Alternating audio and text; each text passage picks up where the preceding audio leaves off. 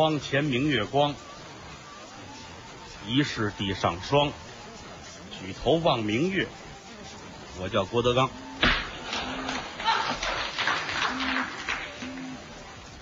今天说的这故事呢，离着大家很近。家里有老人的，回去可以问一下。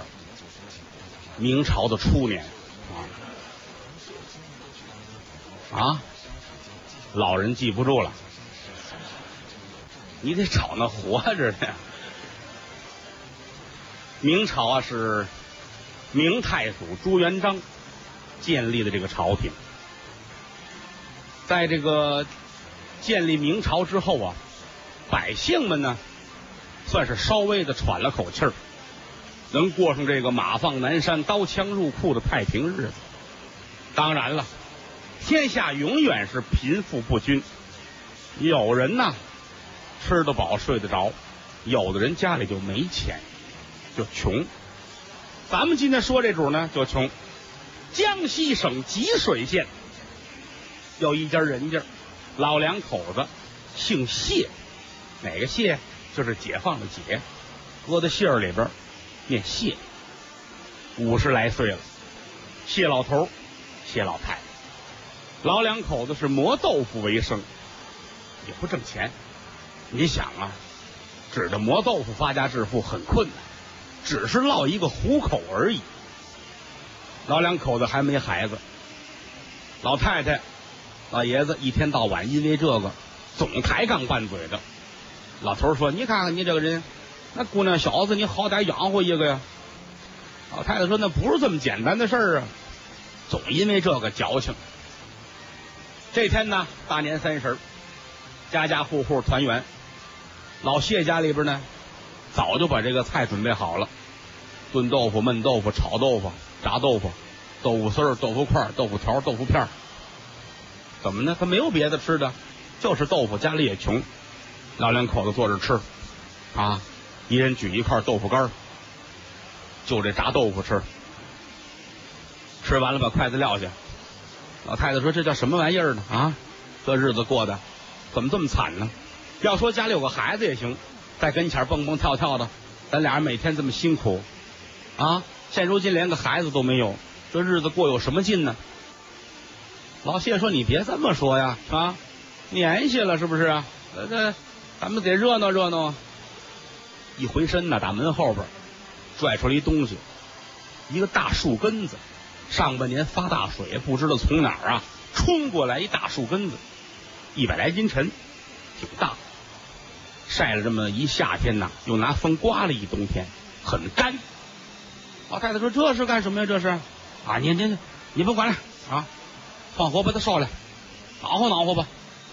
这点火就烧，一会儿功夫烧完之后，这大木头根子呀，冒香气儿。怎么呢？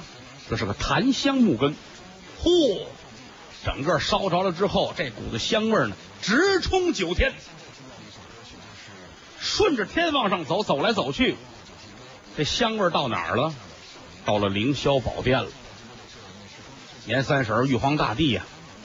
也过年，王母娘娘那儿煮饺子，玉帝坐在门口那儿正剥蒜呢，提鼻子一闻，呵，那香啊！这是啊，哎，娘娘，什么馅儿的？怎么这么香啊？韭菜的，韭菜怎么这么香啊？不是不是，你再看看吧。玉帝站起来看了看，哪儿啊？有打下界，直冲霄汉，一股子香烟，提鼻子一闻，呵，这个香啊，这有意思，这个啊，太白金星，太白金星，喊了几嗓子，太白金星跑过来了，怎么着您呢？什么事儿啊？我这正要下锅煮呢啊！你喊我呀，你查查去，查查去。刚才提鼻子一闻，齁香齁香的。普天下老百姓年三十的时候都懂得这个，全神下界祭奠苍天，这是谁家？这得烧多少股香啊？啊，一股两股的不能这么香，查查吧。太白金星站在南天门这儿，往下看，一瞧啊，江西吉水有一家人家老谢家里烧香了，嚯，太虔诚了，啊，表现很好啊，这个啊，跟玉帝说，这是江西吉水县磨豆腐老谢老两口子年三十啊，烧香敬神，这是对您莫大的尊敬。玉帝很高兴，我说的嘛，是吧？好啊，这个老两口子很不错呀，啊，问问他有什么要求没有吗？看看咱们能满足他们什么呀？是我我瞧瞧去，我瞧瞧去，站在那儿看，一瞧啊，老两口子要孩子。太白金星一说这个，玉帝就乐了，这个行啊，说没问题，没问题，这咱们能满足啊，要孩子好啊，得给摘一好的啊，看天上哪家星君思凡下界，让他去。哎，要不这样，金星，你来一趟吧，你你来一趟怎么样？不行，我那还等着煮饺子呢。您看看别人吧，都不在，都放假了，这怎么回事呢？啊，怎么办呢？这正琢磨着呢，又打旁边寿星老来了。大伙儿知道啊，南极仙翁那大脑门长寿星啊，寿星老，荒三火四的来了。玉帝，玉帝，那个有点事儿，怎么了？寿星有事儿？哎，那个您有榔头跟钉子吗？借我使使啊！你要那干嘛呀？我那个什么。养鹿的那栏杆坏了，我说修理修理，没钉子啊，榔头也找不着了，你给我吧。啊，不能借你，我上回借你一把了，你一直就没还啊？怎么回事？嗨，我也不知道啊。那梅花鹿这两天不知怎么回事，他拿嘴呀啃那栏杆，把栏杆啃坏了。嗨，寿星啊，我怎么说你啊？你天天骑它不要紧，你得喂它，你知道吗？啊，这你不喂他，他他可不逮什么吃什么，是不是啊？你这哪行呢？不是，玉帝啊，我琢磨这事儿不对。我这鹿这些日子不爱待着，我琢磨他是不是打算思凡下界呀？话音刚落，太白金星过来，对，好，太好了，太好了，太好，我这回能接着回家煮饺子了啊！就是他。刚才我跟玉帝，我们爷俩还商量这事儿呢啊！这个下界，江西吉水县磨豆腐老谢家里边缺一孩子，这么着吧，既然你这个仙路打算下界，让他去啊，给老谢当儿子啊！这那那我这些日子我我骑什么呀？不要紧的，天上方一日，世上几千年呢。你让他就走一段时间，你这样打他走开始到他回来，你这些日子你早休。好不好？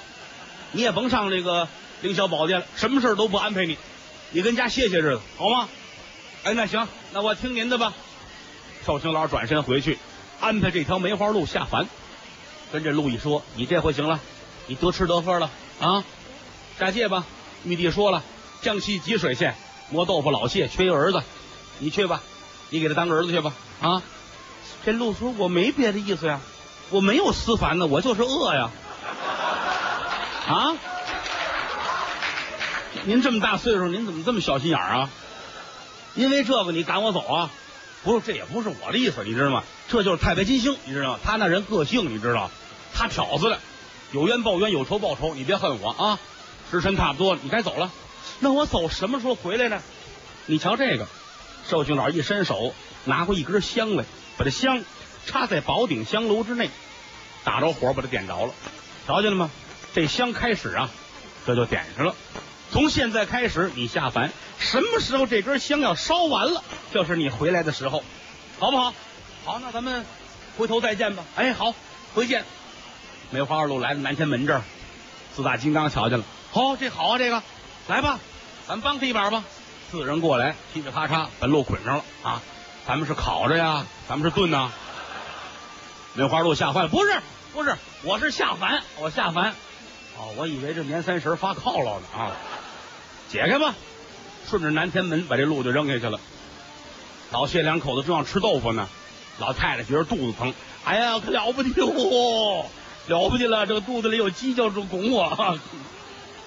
一会儿的功夫，一大胖小子坠地，老谢累坏了，呵，没想到啊啊，求什么有什么，打今天开始我也有儿子了。街坊邻居都过来劝，这回行了。以后您这孩子以后啊，改换门庭，富贵荣华全指着他了。这孩子起个名吧。村里边找这么一个有学问的老师，老师说这样，我愿意这孩子以后好，以后他要是好了，那你们家就不是磨豆腐的了，你们家以后啊就是近身之家啊。这样吧，他叫谢晋，大号叫叫大申，谢晋谢大申。老头想了想，我谢了晋了啊，这名不怎么样，你甭管了，你也不懂的，就叫谢晋吧。打这儿起，天下多了一个大才子，叫谢晋。打小就很聪明，过目不忘。很小的时候呢，就爱念个书啊啊，什么十个字啊。村子里这些个老师们有学问的，还都爱教他。十二三岁，这谢晋满腹经纶，名声在外，谁都知道有一个神童名叫谢晋。十八岁这年，有一天呢，县衙门来人了。班头来了，你叫谢晋呐？啊，我叫谢晋。县太爷找你有事儿啊，赶紧跟我走。家里都吓坏了，说这孩子没惹祸呀，县太爷找他干嘛呀？去吧，跟着差人来在县衙门。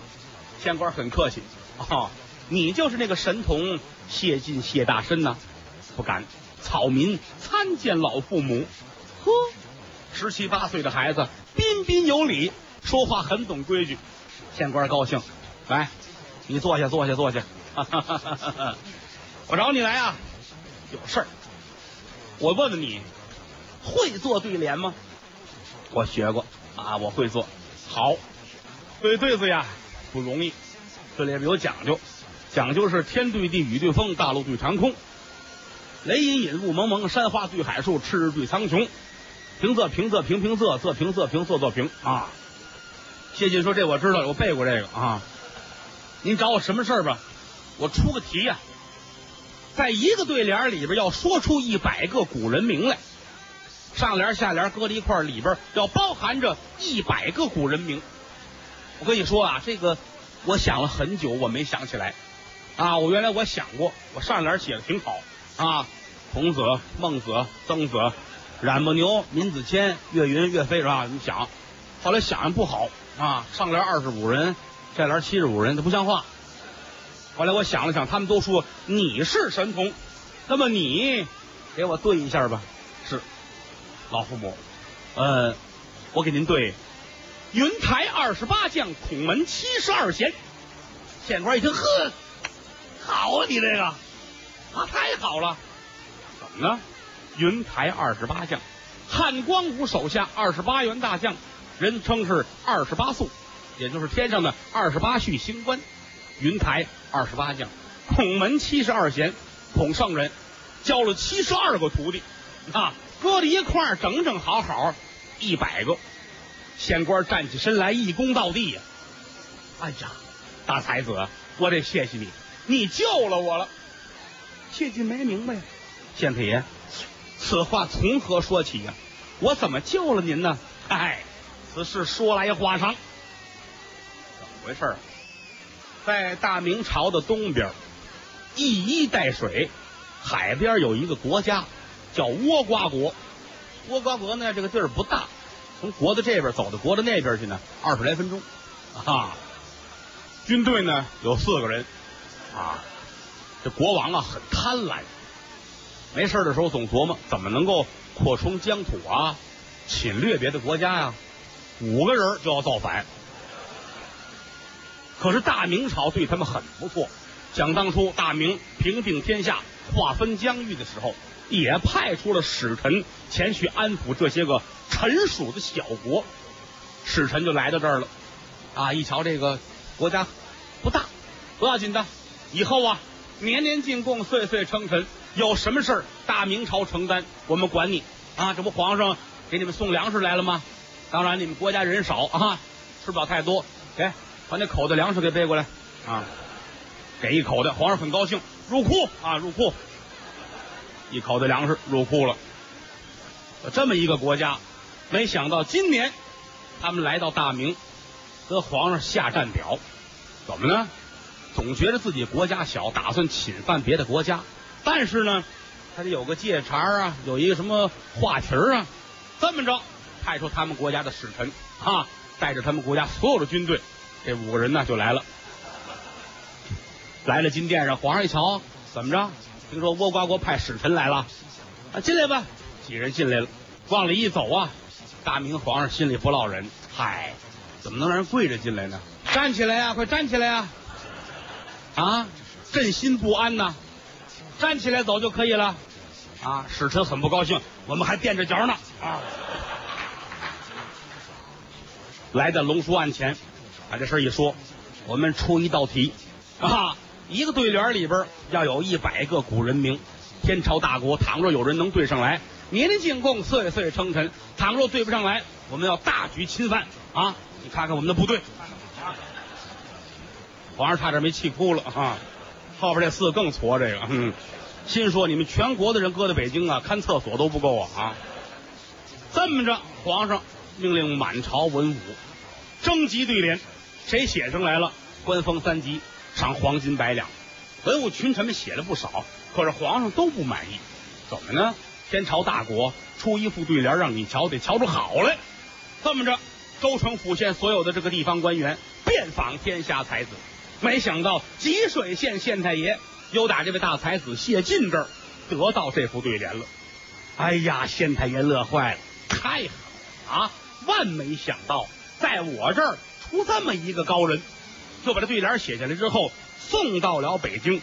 皇上打开一瞧啊，呵，好，真不错，字儿也好，词儿也好啊！一瞧这用笔啊，点点如钩，撇撇似桃，真是凤舞龙飞，铁画银钩一般，心里很高兴，就把这黄金百两送到了吉水县。县官很高兴啊，就替着谢晋呢把钱存起来了。皇上看了看，这一次全国搜集上来的对联不少，当然了，水平有高有低。不用人说，我大明朝藏龙卧虎，能人太多了。这么着吧，开了文考选，小于天下念书的人都进京赶考。在那个年代啊，念书的人只有通过科考当了官，才能够步入仕途。旨意沾半天下，可就传到了吉水县，谢晋也得了消息了。哦，皇上开科取士，这么说，我们能去求取功名了？去吧，在家里边辞别了父母，归置好了东西，是直奔北京城。